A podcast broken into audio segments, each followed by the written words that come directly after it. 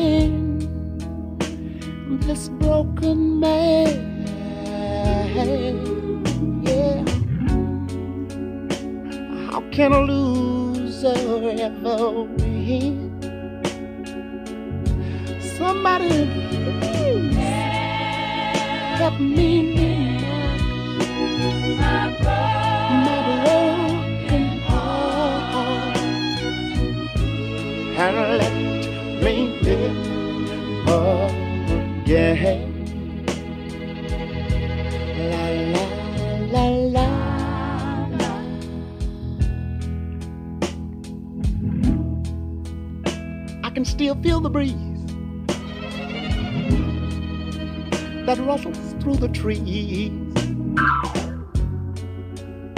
and misty memories of days gone by. But we could never see tomorrow. What is good, everybody? Welcome to the Omnius Podcast. This is episode 74, I believe. And basically, we are going to be discussing, or actually, actually, it's 73, isn't it? No, I just did 73. This is 74. Okay. So, welcome to episode 74. Um, today, we're going to be changing it up a little bit. I'm contemplating on, on whether I'm going to be getting some interaction from TikTok because on TikTok, it, it, it's my first time going live, and I don't know like how really that works and the algorithm of that. Um, I have my highest views was three views in here, and then they all left. so I don't really know how this works. Um, I'll tell you what, like if nobody pops up in here like within the next like ten minutes, I'm just gonna hop back on Instagram because there's gonna be a lot more association interactions on there.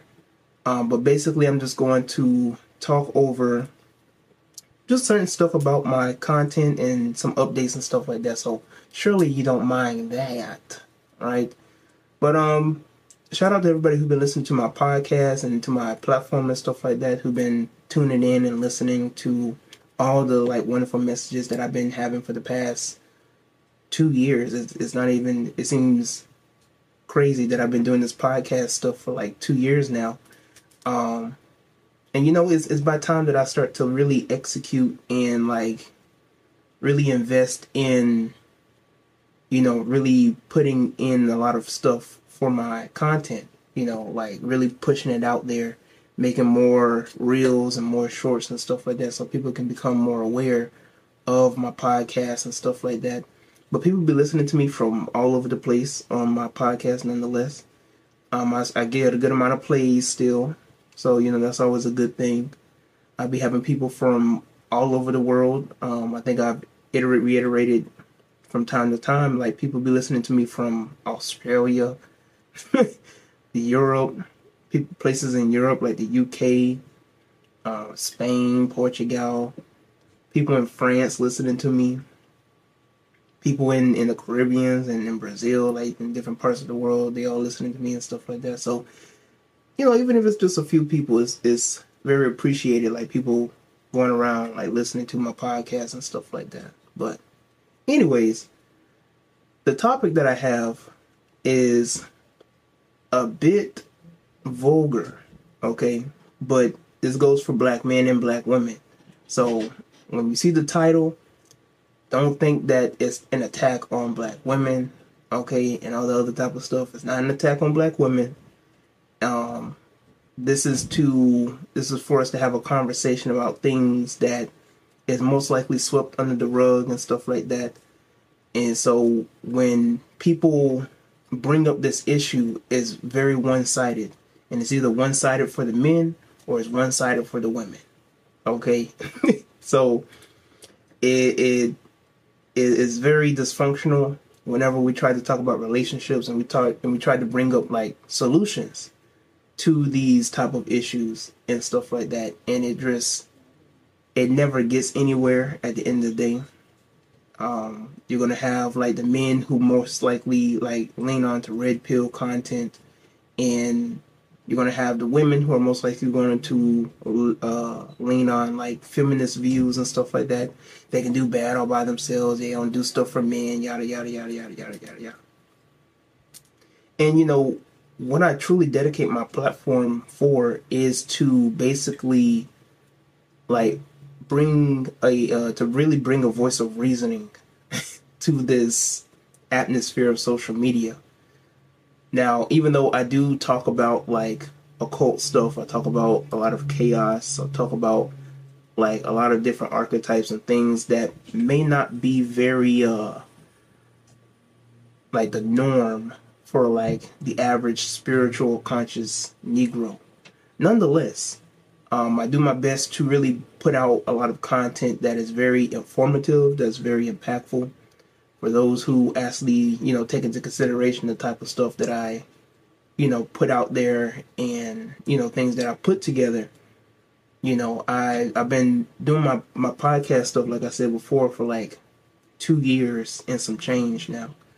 And you know, even being at episode 74, you know, as you listen to my podcast and stuff like that, you're going to learn a lot. You're going to you know, all this other type of stuff, right? You're going to eventually get to a point of, you know, enlightenment or self improvement.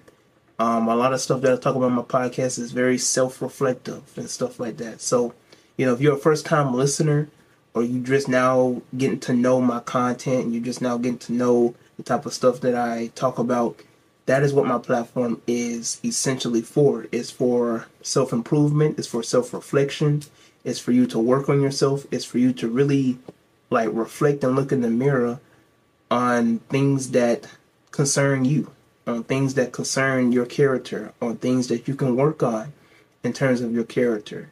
You know, when it concerns spirituality, like are you continuously looking outside of yourself to look for that entity, that God, that Savior? Or do you know that the Savior that you've been looking for is within yourself? You know, things of that nature. So that's what I love to dedicate my platform to. I love to dedicate my platform to just really talking about like things that really hit the core for individuals. Um, because I'm not really a community type of person. now, if I do have, if I, if I am a community type of person, it's a small community, like a small set of people that actually are on one accord or like we all think alike. But, you know, my platform is not for the central black community because the information and the things that I talk about either A, they can't take in, and B, they can't relate to or resonate with, you know. So the content is for those who are awakened. The content is for those who are, you know, enlightened or who is willing to be enlightened, who's willing to listen. Because, you know, when you really get down to the nitty gritty of it, you know, it's not going to be when it comes to like enlightenment, it's not going to be a, a, mass awakening like everybody talks about. Um, it's only for those who were meant to awaken that's going to wake up. It's not when people think of like this, uh, what do you call it, the age of Aquarius and stuff like that. Like, this is not for the masses. and you know, when you deal with the masses, everybody think they're not a part of the matrix, and most of the people who claim they're not a part of the matrix are a part of the matrix you know it's really those who are enlightened that can actually be aware and recognize that they're in the matrix and they might be plugged in, but they are controlling the program. You know, that's the true meaning of being enlightened.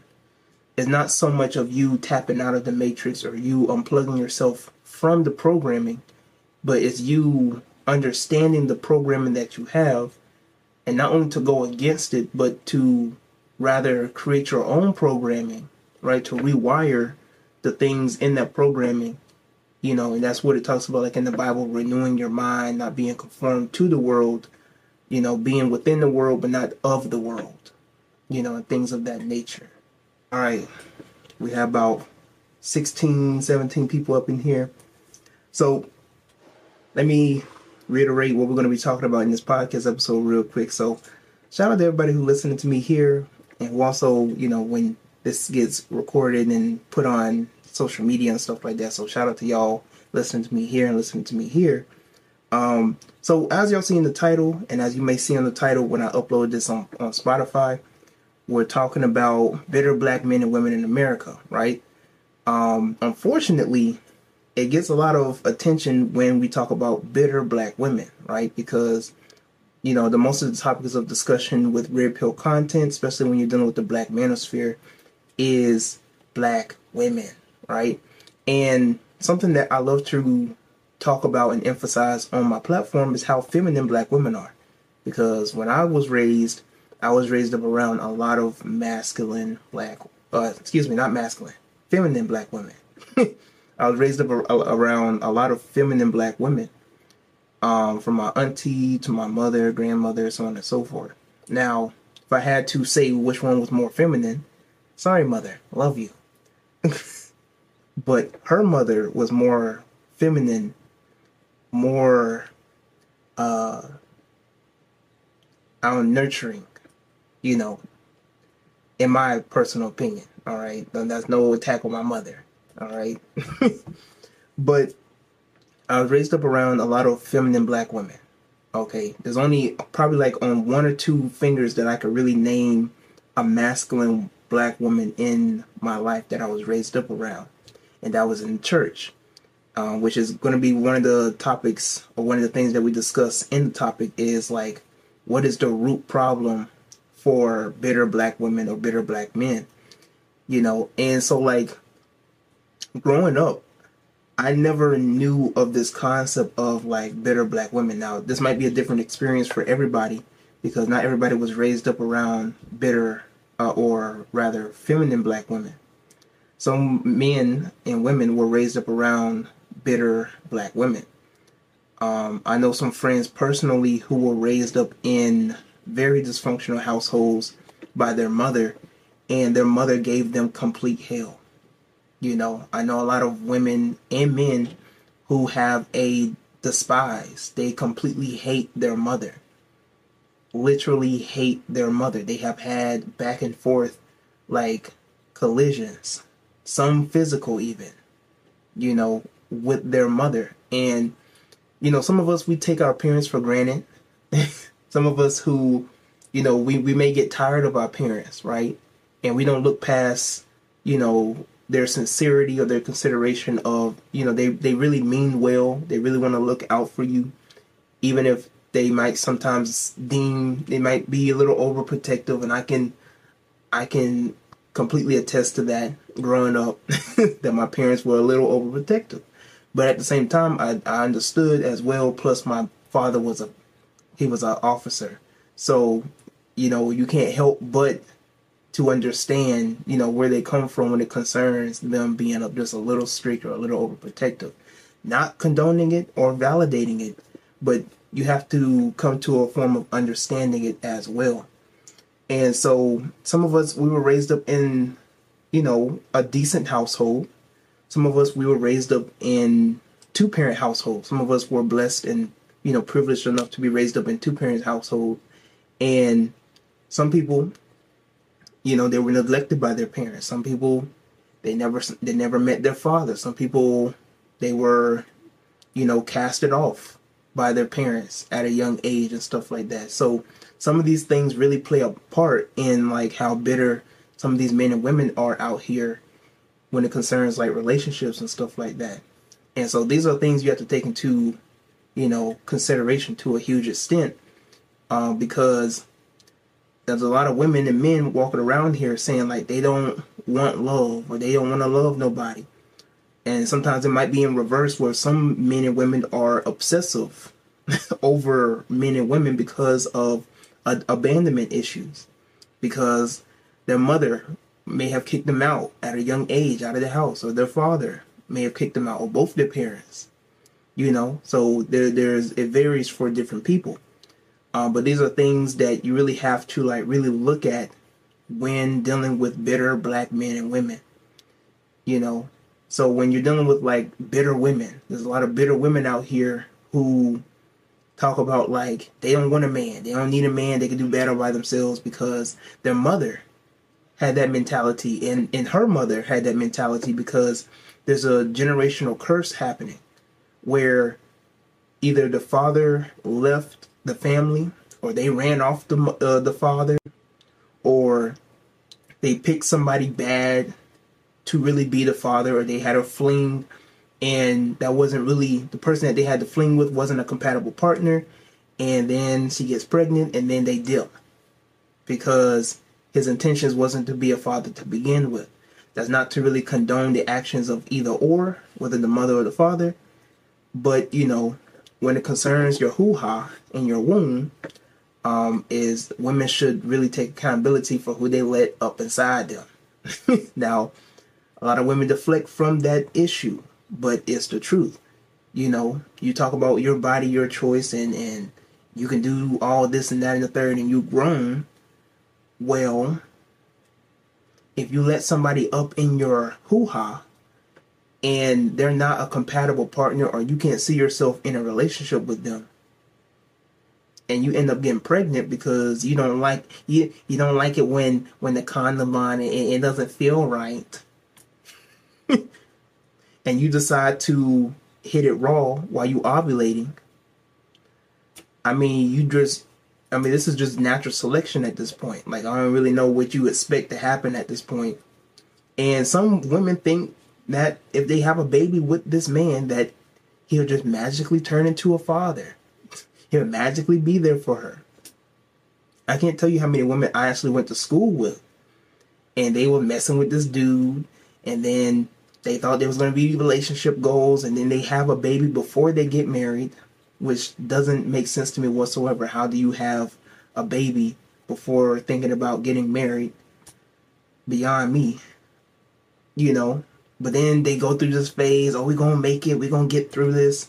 They have the baby, and then you see on their TikTok or you see on their Snapchat, oh, that baby, my baby daddy ain't shit. My baby dad, all this type of stuff Anyways, we getting off topic. but the number one, I have three three roots to basically bitter black men and women, right? And the first one is the household. Let me wave at some of the people up in here. Let them know they are seen and appreciated. Um, I know I ain't looking at y'all comments yet because I, I, just want to get through this because I ain't trying to make this into like a, a, a whole like an hour and a half uh, podcast. Someone said women uh, women that say they don't need a man is hungry for one.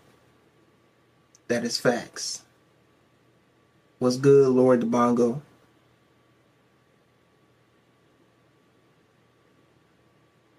Okay.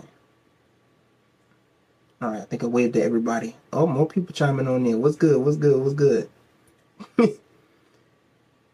I didn't wave at y'all real quick. All right. But yeah, um, the, the number one, the three roots that I have to why I think personally black men and women, um, why some black men and women might end up being bitter. Um, what we're dealing with right now is the household. The second one is the church, and the third is social media. If there's any more, you know, chime on in. Uh, like in the comments, you know, let me know any any others that I miss out as I'm going along or things you want to contribute and add to it and stuff like that. Um, but yeah, when dealing with the household, like I was saying before, the mother and the father, like relationships and stuff like that. Uh, we're also going to be dealing with the aspect of school because you know, bringing it back home doesn't just deal with what goes on in the household, but it also deals with trauma from school, growing up around your own people, or not growing up around your own people. it goes both ways. Um, now, to relate this back to me, I wasn't raised up to think of black women as lower than or lesser than. I never contributed black women to how my the women around me were, right? But in my head, psychologically and unconsciously, I associated the actions of women in my household or women in my family to black women, right? So, like, if I knew that my auntie acted a certain way and my mother and my grandmother acted a certain way, and I see that same personality with other black girls that I went to school with, then I immediately associated that personality and that energy to black women, right? But I also could disassociate toxic black women and toxic girls that I grew up with from the women that I grew up with, right? So, like, if I was in school, there was this one girl in my third grade class named Deja, right? Deja to me was a very ghetto black girl. and she got held back twice. That's another story for another day. But she did get held back twice. Uh, but she was in my third grade class, right? She was in my third grade class. And I remember me and her used to always buck heads like Martin and Pam. We used to always buck heads. And the teacher got paranoid or she got irritated. Like she really got agitated at a point where she had to call me out of class because me and her were just really bucking heads.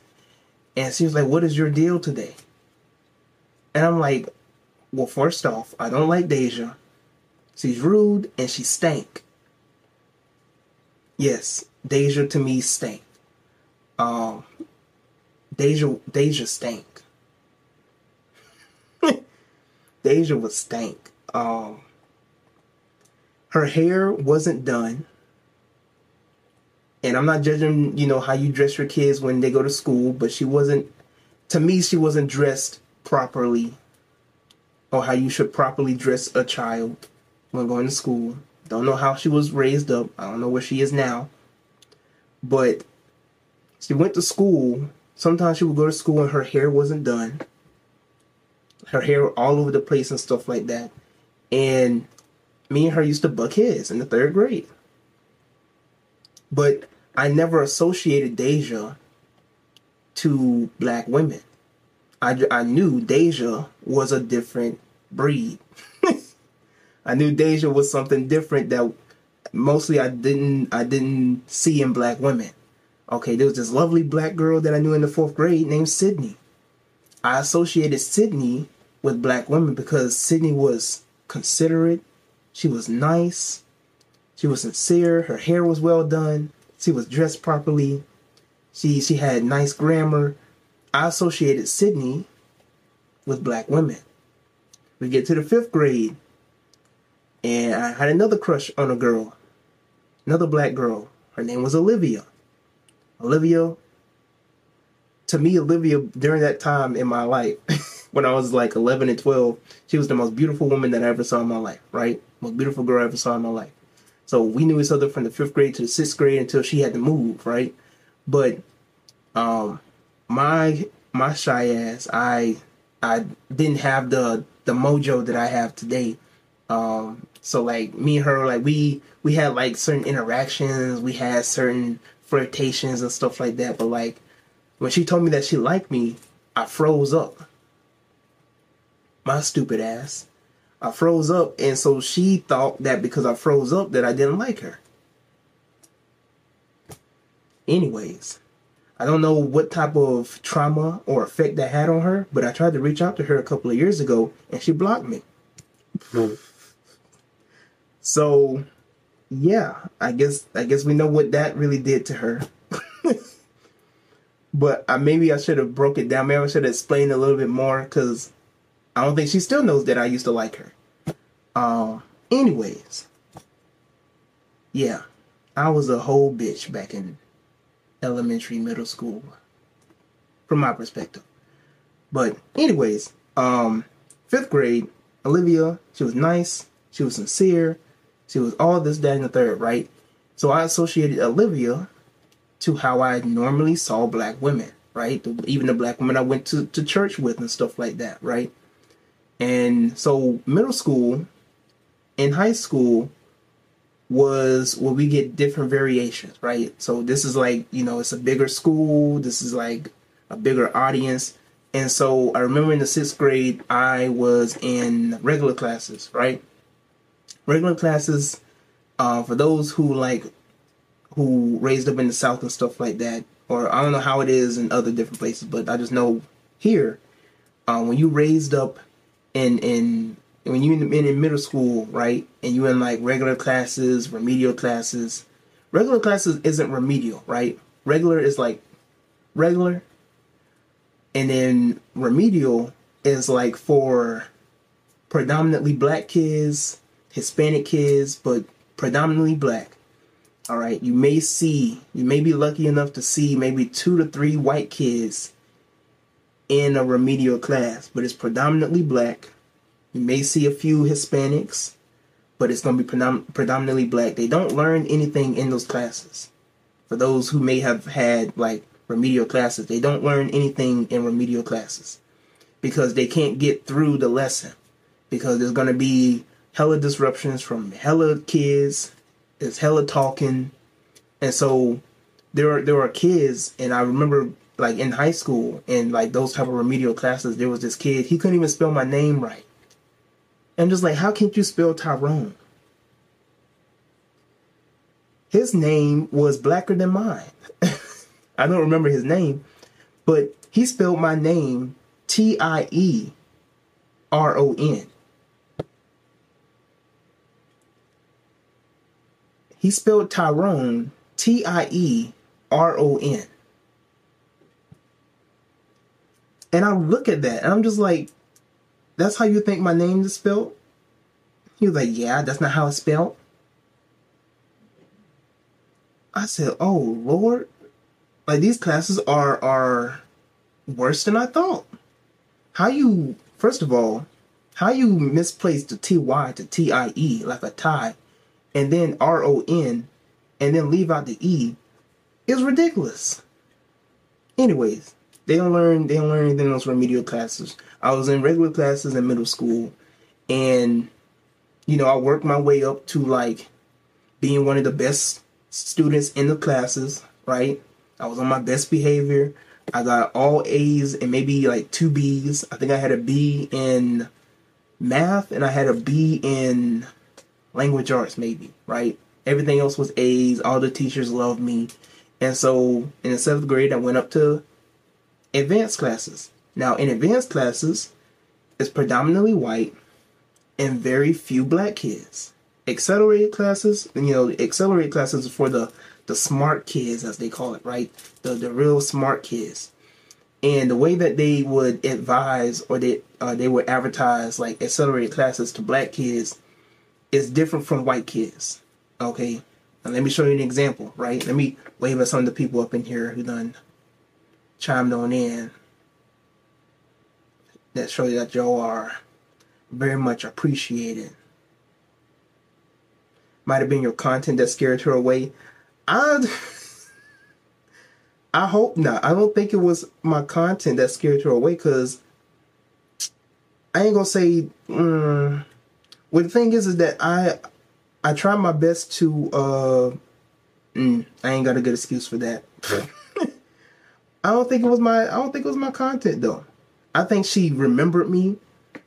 Hopefully I didn't cause any like real like trauma for her. You know, like thinking that you know, because I may didn't like her quote unquote that she went throughout middle school and high school and, and throughout life with like self esteem issues and, and like all this type of stuff and being shy and not really being outgoing towards them. I hope I hope from my my little shyness and slip up that and God forbid, devil forbid. But um anyways, I don't think it was my content. I don't think I think during that time I think I was I think I was pretty chill. Well, when am I ever chilling my content? Let's just be honest.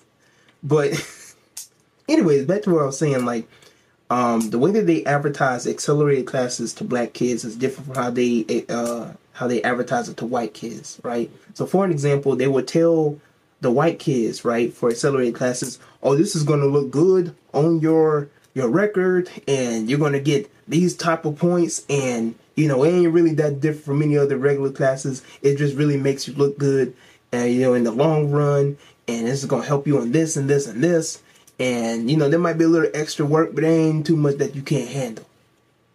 That's how they advertise it to white kids, right?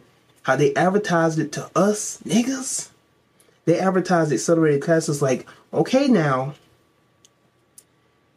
these classes you, you, you ain't supposed to mess around, and and you really have to focus and really pay attention because these type of classes are not the same as other classes.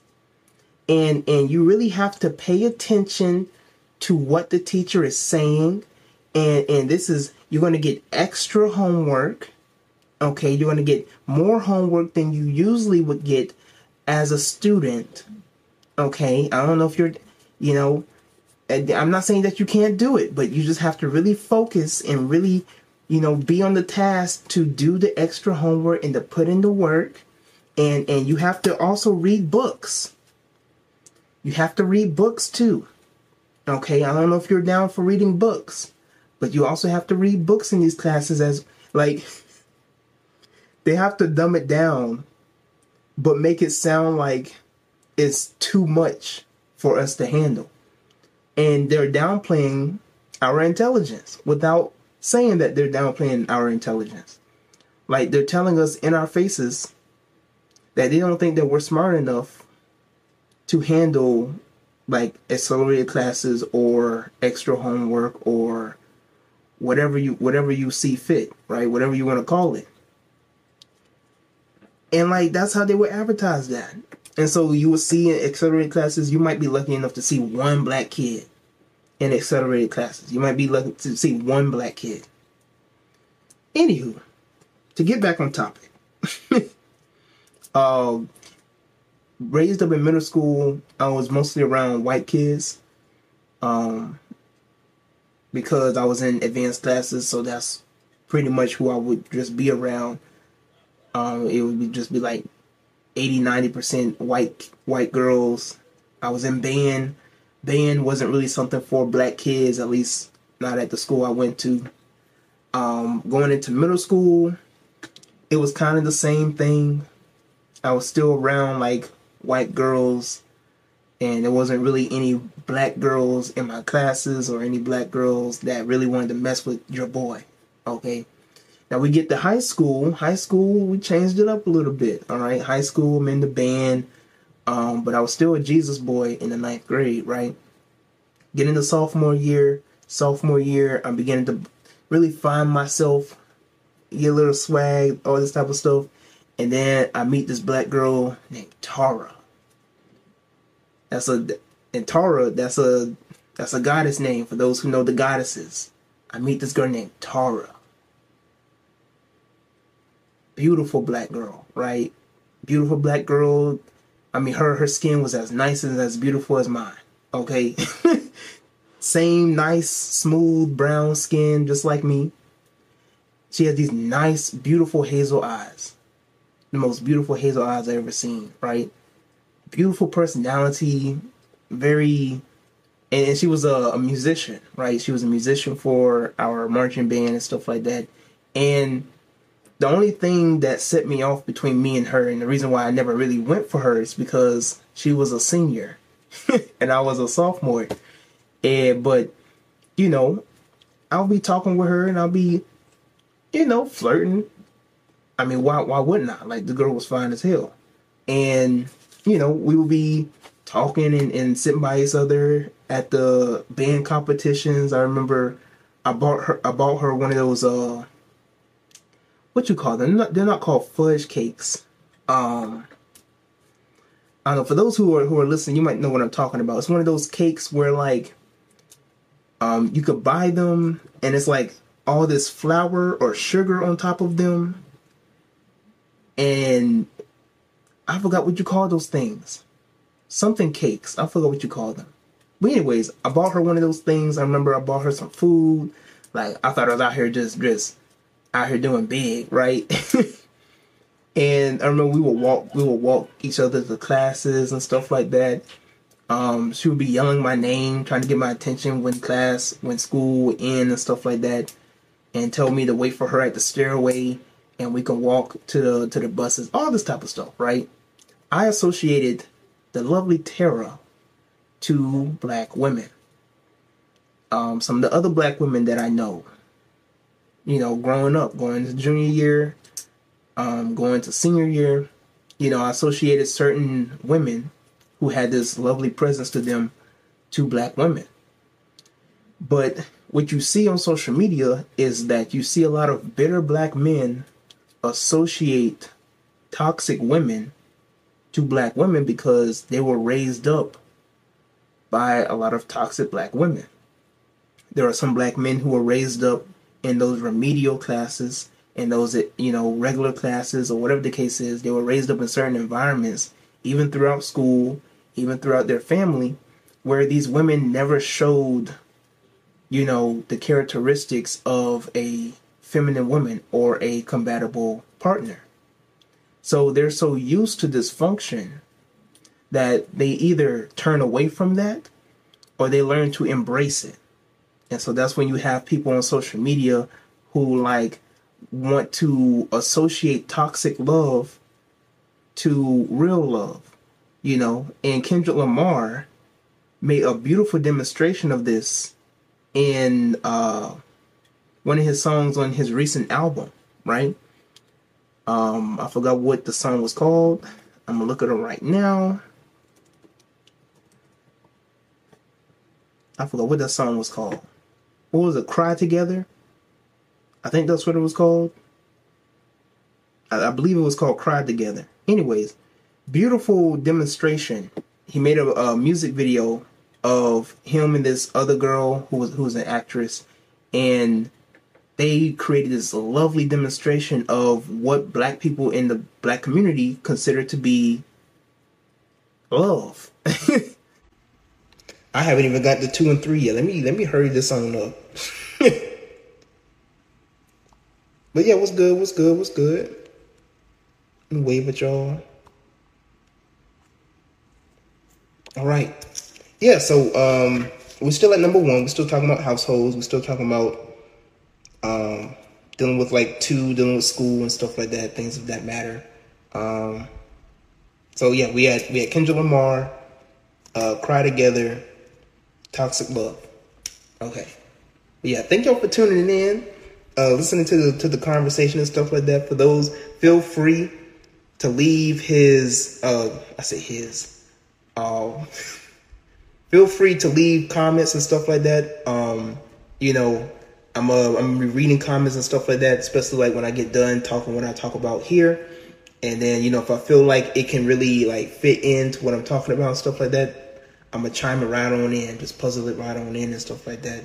Um, his last album, his last album was crazy, right? His last album was wild. I loved his last album, right? But there was so many black people that were trying to downplay his his album, which was ironic because in in his music, in the in the album, he's talking about issues that concern black people and the black community, and then the black community is just like, this ain't hitting. if that ain't the most like deflective answer for his his album, I don't know what is. It's ridiculous. Word of girl, what is good? I haven't seen you in a minute. Hey, how are you doing? I am doing great. Couldn't be better. Um, but yeah, let's let's chime on back in. But yeah, um, you know, in the video We Cry Together, beautiful you know, choreography and a demonstration of what black people consider to be real love, right? Real love. I'm searching for a real love. Who made that song? for some of the old heads up in here, y'all might know Mary J. Blige. That was Mary J. Blige. Okay, yeah. Love that song. But that's what some of us as black people, that's what we consider to be real love. We think that in order to be in love with somebody, we have to really like cut each other off and block each other and, and be in these verbal and emotional dysfunctions. We have to like hate one another but love one another at the same time, cuss each other out. You know, this this boo boo the fool type of love. Like it's it's ridiculous. and it doesn't help that, you know, a lot of black people like reality TV shows and some of us think that reality TV shows are real when they're just as scripted as a TV show, a regular TV show. It's just that because they put the reality in front of show, they program, you know, sheeple people to think that is real. And that's why they're more engaged into it because they think that the drama that they're seeing on film is real. And it's not. Is it's faker than fake. Anyways. but you know, Kendrick Lamar album was great. His recent album, it ain't it ain't to pimp a butterfly. But it is it's up there. I will say that his his recent album is better than Damn. Personally.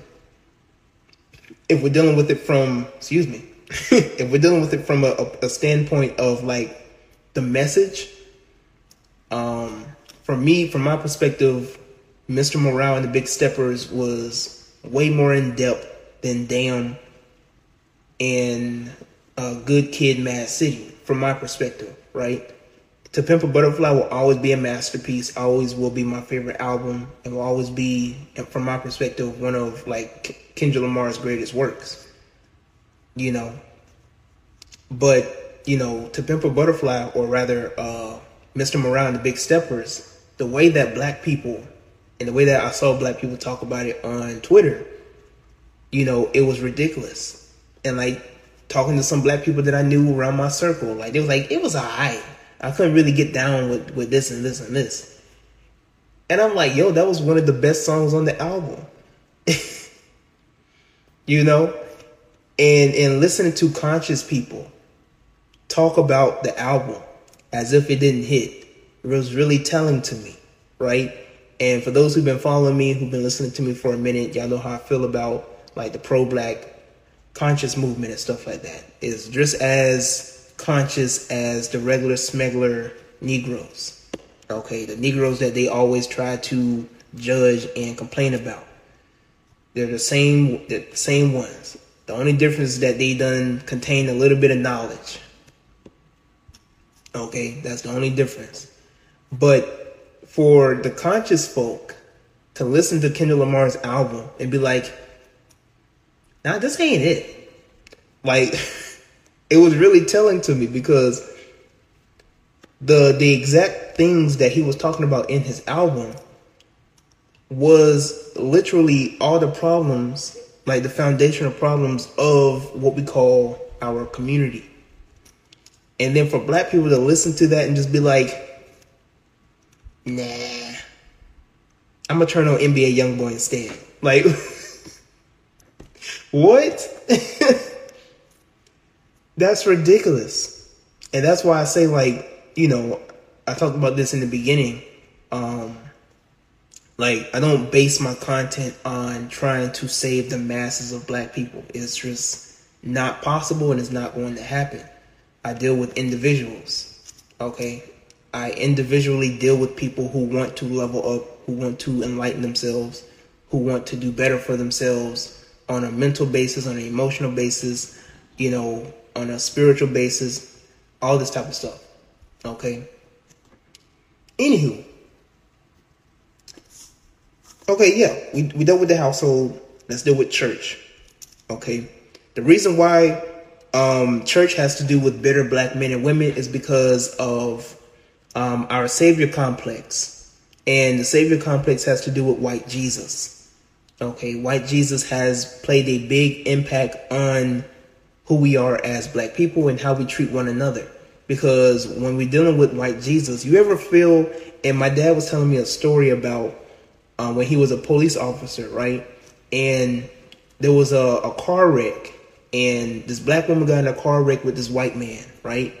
And basically, the white man was like breaking up. He was breaking in tears, and he was just like, "Oh, I'm so sorry. I even didn't do this. I don't know how this happened." And he was there, right? He was there for you know taking up the the whole thing and stuff like that. And the black girl let him off the hook.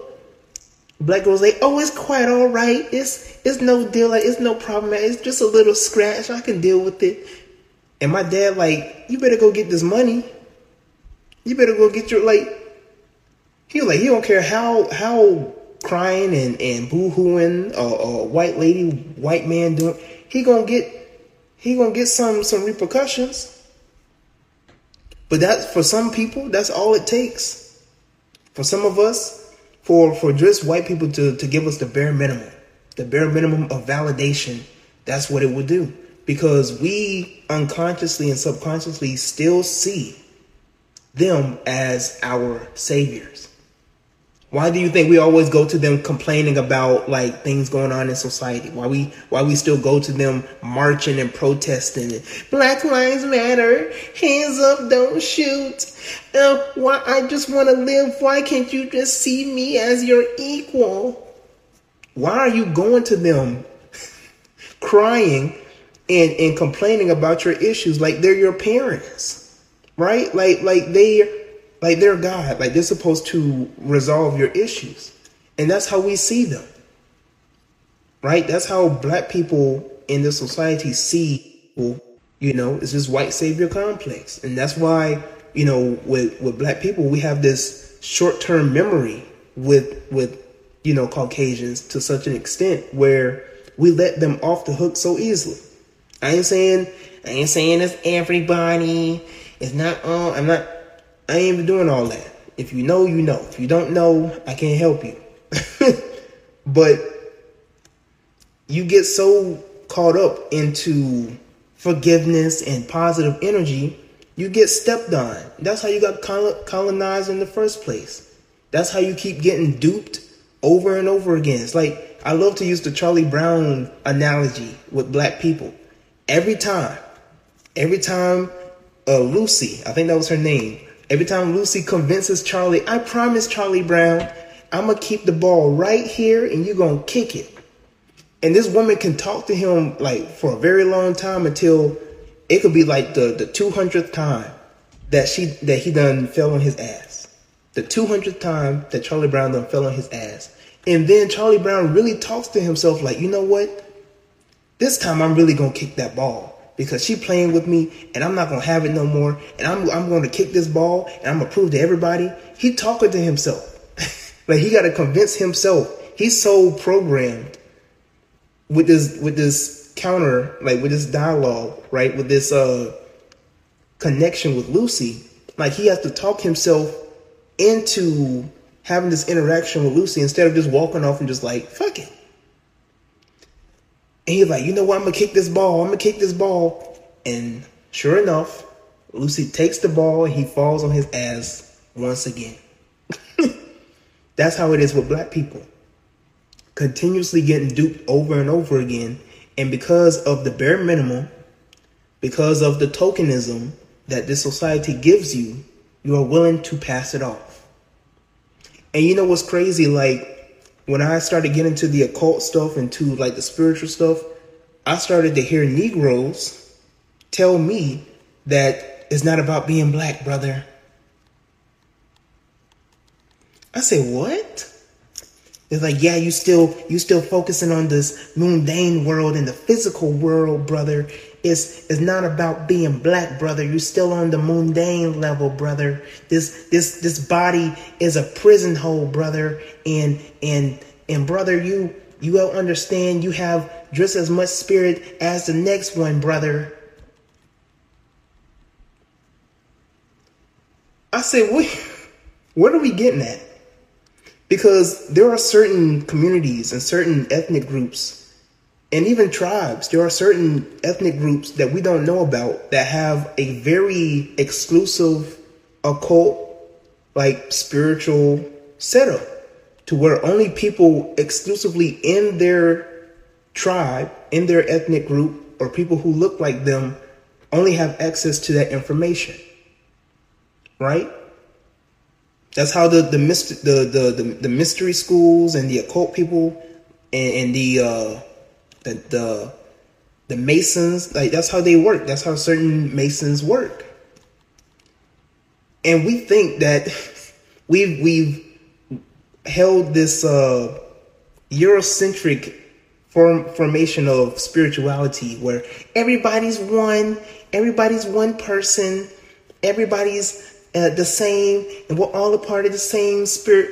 Listen, everything might be connected, but there's a hierarchy. We are nine ether beings. Some people are seven ether, six ether beings. In the food chain, you're going to have the elephant, you're going to have the lion, you're going to have the hyena, you're going to have the zebra. Does the zebra really have a chance against a pack of hyenas? No. They might all be animals, but the zebra is never going to outdo the lion.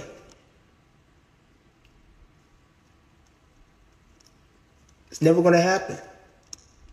That doesn't mean you go around, you know, egotistical, thinking you're the greatest thing in the world. You know, you let your actions and your life speak for itself. But there's some people out here who still haven't done the work. and there's levels to this. That's why like when people come to me and they be like, "What's the what's the number one way that I can get spiritual?" I say, "Well, first we need to get to a level of knowing yourself." And that means loving your black self. And you need to get the message to the black man by Elijah Muhammad. And they look at me funny because they're like, oh, I already, I already been through that. I already know that. So I start testing. Them. I'm like, do you know Dr. Frances Wilson? Now. Do you know Dr. Amos Wilson? Now. Do you know Dr. Ben? Now. Dr. John Henrik Clarke? Now. Dr. John G. Jackson? Now. Do you know the the destruction of black civilizations book? That's a book. And you just look at them. and I'm like, no, you haven't you haven't done the work yet. you haven't done the work yet. Do you know Dr. Na'im Akbar? No. Do you know Shahrazad Ali? No. You haven't done the work yet. There's a there's a level to this, right? You can't bring like six and seven year olds to a college classroom and teach them algebra. They have to first know two plus two. You know? So when people come to me for like spirituality, I might give them maybe like one or two occult books that they can learn from. You know, they can learn about melanin, all that good stuff. You know, they want to get to to putting things and stuff together. I'm like, let's do with the basics. Wax on, wax off. Okay. Anyway, but you have some occult Negroes out here who are telling people like everybody's the same. It don't matter where, it don't matter who you are. And listen, I hear where you're coming from, and to some extent, you might have some truth there. There, there might be some valid points made, but at the end of it, the the foundation of your spirituality is yourself. You have to be content and you have to be um, accepting of who you see in the mirror, and you have to understand that you are the central center of your own spiritual nature. You cannot disassociate yourself from who you are and how you look and expect to walk around sane. That doesn't work. You can't walk around disassociating yourself from your blackness. You can't do that. Your very genetic makeup. And this is when I be telling people like when they be talking about like who has a soul and who doesn't. And like how can you really decipher? And I always associate it with like when people go to space, right? Or when people are in intense places like being at the bottom of the ocean. They have to wear certain uniforms and certain things to take in the intensity of those environments. So nine ether beings have souls because only the soul can really be compacted in this vessel because the intensity and the value, right, of that soul is what can only be contained within a nine ether vessel. From a scientific standpoint, I can't speak for anybody else. I just know about myself. So let me just put that out there. and and you know, other people can testify to this. Other sets of people can understand who are the originators, who are the first people on earth. The first people on earth were black people. That's not hard to believe. Like I said, that doesn't mean you go around walking around like you the best thing in the world and rubbing it in people's faces. But knowing who you are goes a long way. So, you know, you, you work up from there, you, you understand who you are, and then you get into your magic and understand that you are magic. The very study of alchemy is the study of your very dark matter and stuff like that. Anyways, I know I went on a whole tangent. I apologize. but we done talking about church. Um, when dealing with the church, right? White Jesus has made a lot of us put other sets of people above other people. So we will treat um, Caucasians and non-black people better than our own people. And even when, and, and I can I, I can attest to this as in like I have seen this happen all it takes for a black man is for one or two black women to mess them over and they will be done with black women. I've seen it happen. All it takes for some of these Negroes is for one or two black women to do them wrong and they'll be done. I'm done with black women. All black women are just ratchet. You don't see, that's all it takes. But Becky and Charlotte and Kimberly and Ashley, it don't matter how many times they messed them over. There was this boy named Jay, right? That I went to school with. And this girl that I knew cheated on him with my cousin, Messi. I already know. cheated on him for my cousin. After that happened, he told me that he was done with black women. That's what he told me. At the end of my junior year, he was like, I'm done with black women. All black women are this and this and this and this. So we get into next semester. He dates this white girl. Within a month, not even a month, within three weeks, within three weeks, this white girl not only breaks up with him, but then gets engaged to another man the next day. He, she gets engaged to another man the next day, which means she had a relationship with the guy to such an extent where she wants to marry him. Ridiculous, right?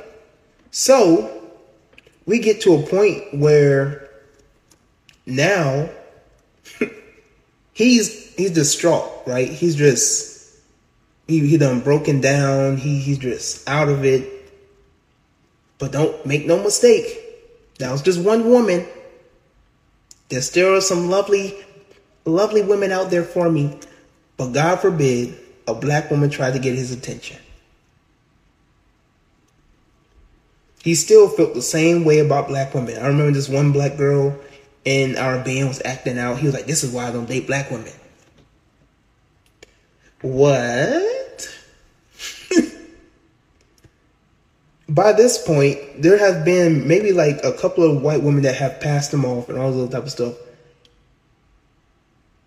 This is why you don't date black women because of this little girl who's like 14 years old acting out. And this is why you don't date black women. That's ridiculous.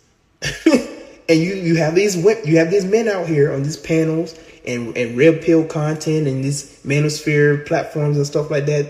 And they have these panels and these platforms where they spew out this same rhetoric about black women because of something that may have happened in high school or something that may have happened in their younger days.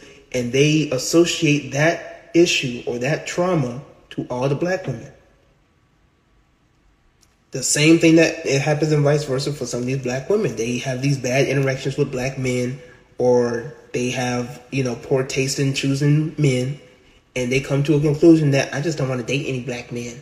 Uh, black men, it's just very hard to get along with and all stuff. So some of that might be associated with their father because their father wasn't there for them, and then you know they they associate that to like how black men throughout their life have been there, and then they come to a conclusion when they get older because of this trauma. The trauma response is I'm just going to disassociate from black men instead of understanding that because of your environment and the way that you was raised up, this has nothing to do with black men. It just has to do with your environment. And sometimes you need to disassociate yourself from your environment, travel, go to different places, meet different people, go to different places to meet different people, you know, to understand that your environment and the way that you were raised is not the end all be all. And some of us, we are so used to our echo chamber and we're so used to the people around us and we're so used to the content that we always like to digest that we think that's our reality. I mean, how many black men and women, right? How many of these bitter black women go on social media looking for good black men? How many of them actually take the time out to look up black love? How many of them follow black love pages? They don't. Because all they associate with and all that they know is toxicity. They will follow the shade room. They will follow TMZ. They will follow these black feminist pages. They're going to follow Cynthia G. because that's all they get that that's all that they can associate with. That's all that they know. These black men who associate with black manosphere content, they're gonna follow the fresh and fits. They're gonna follow these black men out here who always talk down and talk bad about black women. They're never going to go out of their way to look up a Shahrazad Ali. They're never gonna go out of their way to look up feminine black women. Like, have they even looked?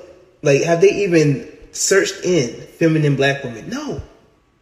Because they're so discombobulated and they're they're so fed up and they're so obsessed with modern women. They're so obsessed with trying to find what is wrong with women instead of trying to find the right woman. And you wonder why you can't find nobody. Oh, this is just modern day women for you. This is why I can't find no. Mo-. That's all you're looking for. You haven't even taken this time out to find a good woman. There's none. There's none of them. I tried. No, you haven't. No, you haven't. you have literally. You have not walked out of your own space, your own environment, because you have wired yourself. Literally, it's in your subconscious at this point to where you have wired yourself to see women for the bad, for the worse. And, and it doesn't even it, it gets so bad to a point to where it doesn't matter how many times you try to re like to rewire that to to tell yourself like, oh, there are some good women in the world. As soon as a woman does you wrong, you go right back into that programming. Oh, this is how women are. Oh man, bump these women. I'm just gonna do me. I'm just gonna be fucking hoes and get money. Cause you have it's in your subconscious at this point. You have wired yourself to literally be your own demise you have wired yourself to literally self sabotage yourself. So you're to go on social media. You're going to look at the red pill content. You're going to play victim. You're going to say, this is how women are today. And you're never going to actually take the time out to actually look for somebody that you could be compatible with and do better for yourself. Because I say this time and time again, you can't look for a good woman and say you want a good woman and then put out content where you are bashing women. You know, I always use people like Mrs. Huxtable or Aunt Viv. Like, no good woman is going to want to invest in you if you're not looking to invest in her. Because all you investing in is how bad modern day women are. Why don't you invest in actually talking about good feminine women? Because from my perspective, from my standpoint, black women are feminine. Black women are, you know, they're the pedestal, they're the standard of femininity. That's why black women who are feminine always come in my way. And then you coming on my, you coming on my platform. How you find all these beautiful women? How you find all these good feminine women? Cause I I see it. I see it. That's just my reality. And you have created your own reality to be your own demise. You have to really shift and shape your own reality. That's what you have to do.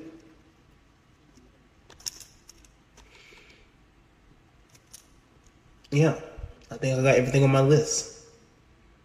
Um, oh, another thing, you can't base what you see with like trendy videos to be the basis of uh, femininity or how women are. You know, just just go back to social media. You can't base black men based off of what you see on social media, or what you see with a celebrity. And some people like what happened with Will Smith or what happened with Tory Lanez.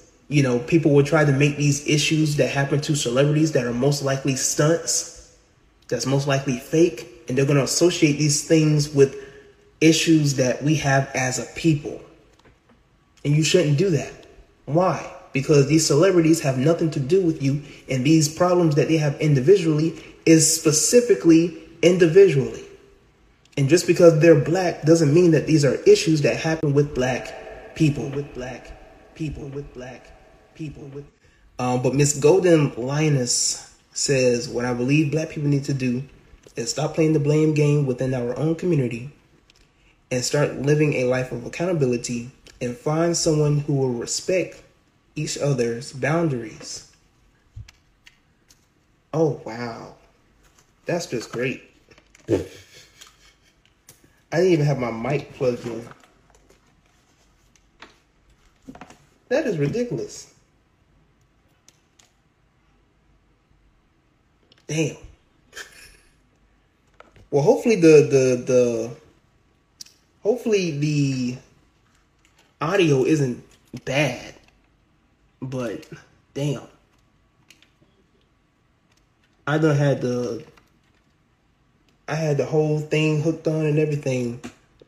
Um Hey go Muslim. Are you going to Brother Panic's lecture tomorrow? Unfortunately, I will not be there. But um I know some people who are who are going. Um but yeah, I won't I won't be I won't be going unfortunately. Let me see. How does the how does the audio sound? Hopefully the audio isn't bad. Like that's ridiculous. Let me see. Um.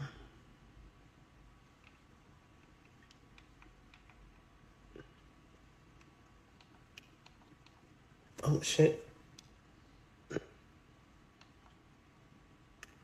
Let me see how how good does the mic sound.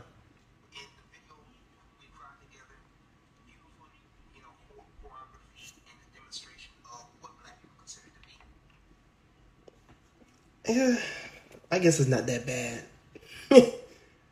um, I mean, you're perfectly all the way in Trinidad. Wow. Oh yeah, yeah, because you are Trinidad, Trinidadian. Um, damn, I didn't have my mic plugged in, but uh, it's fine. It's whatever. Uh,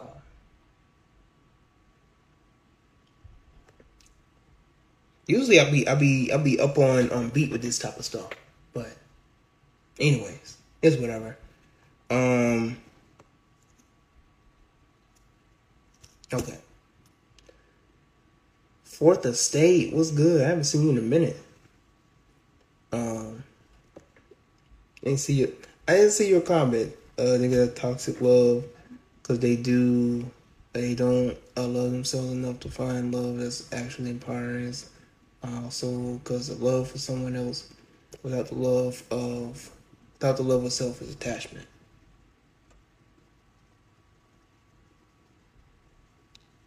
Wait, niggas have toxic love because they don't love themselves enough to find love is actually empowering. Instead, the love for someone else is because the love for someone else without the love of self is attachment. Oh, okay, yeah, yeah, yeah. That's true. That's true.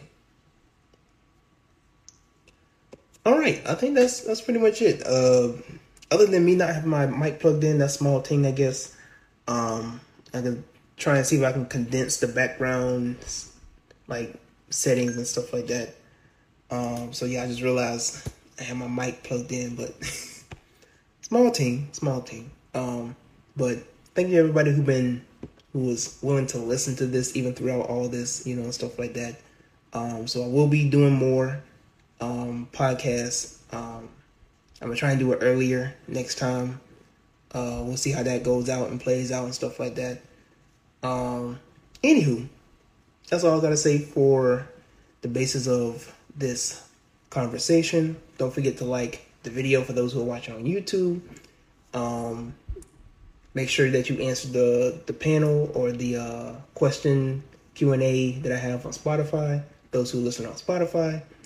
Um, for those who are on Instagram, make sure that you keep up with my content on Instagram and also on YouTube. I have a lot of videos I post every day on YouTube. So be on the lookout for that type of content and stuff like that on YouTube and uh, Instagram, TikTok, all that good stuff. All right. Slightly off topic, but I want to know uh, why do you think about the ones who want to find pure love, or what do you think about the ones um, who want to find pure love under the control of narcissistic parents? Um, even when they are grown, the parents still feel like they have control.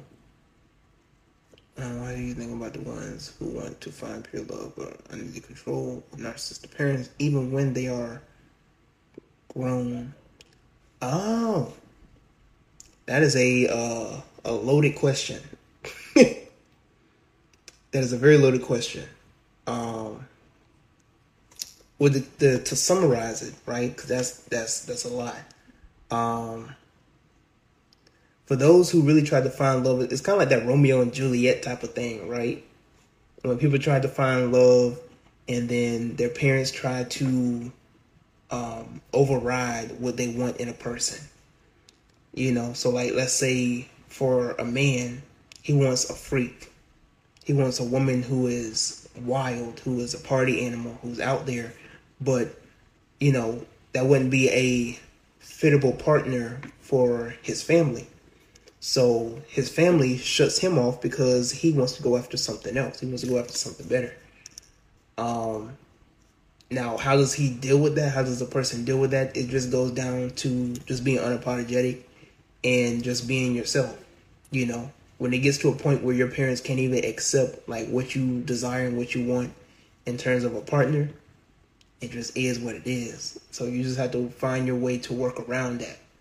Um, now, in terms of that being like a a topic of discussion for a podcast episode, y'all can let me know if y'all want if we uh could break that down and talk about that. We can we can we definitely can. But we are at the ends of our minutes. so again, shout out to everybody who took the time out to listen to me on Instagram who are listening to me on Spotify. Again, apologies for those who were listening on Spotify and YouTube that I didn't have my mic plugged in. I will do better next time. I will I will double check next time um, with my mic and stuff. I, I usually be on point with my mic.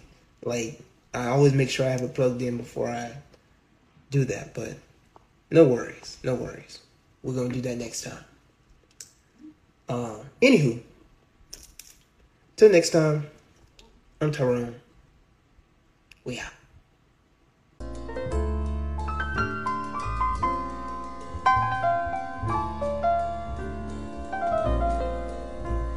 The waves brought me a song in the night that spoke in the softening light, words of a lonely one.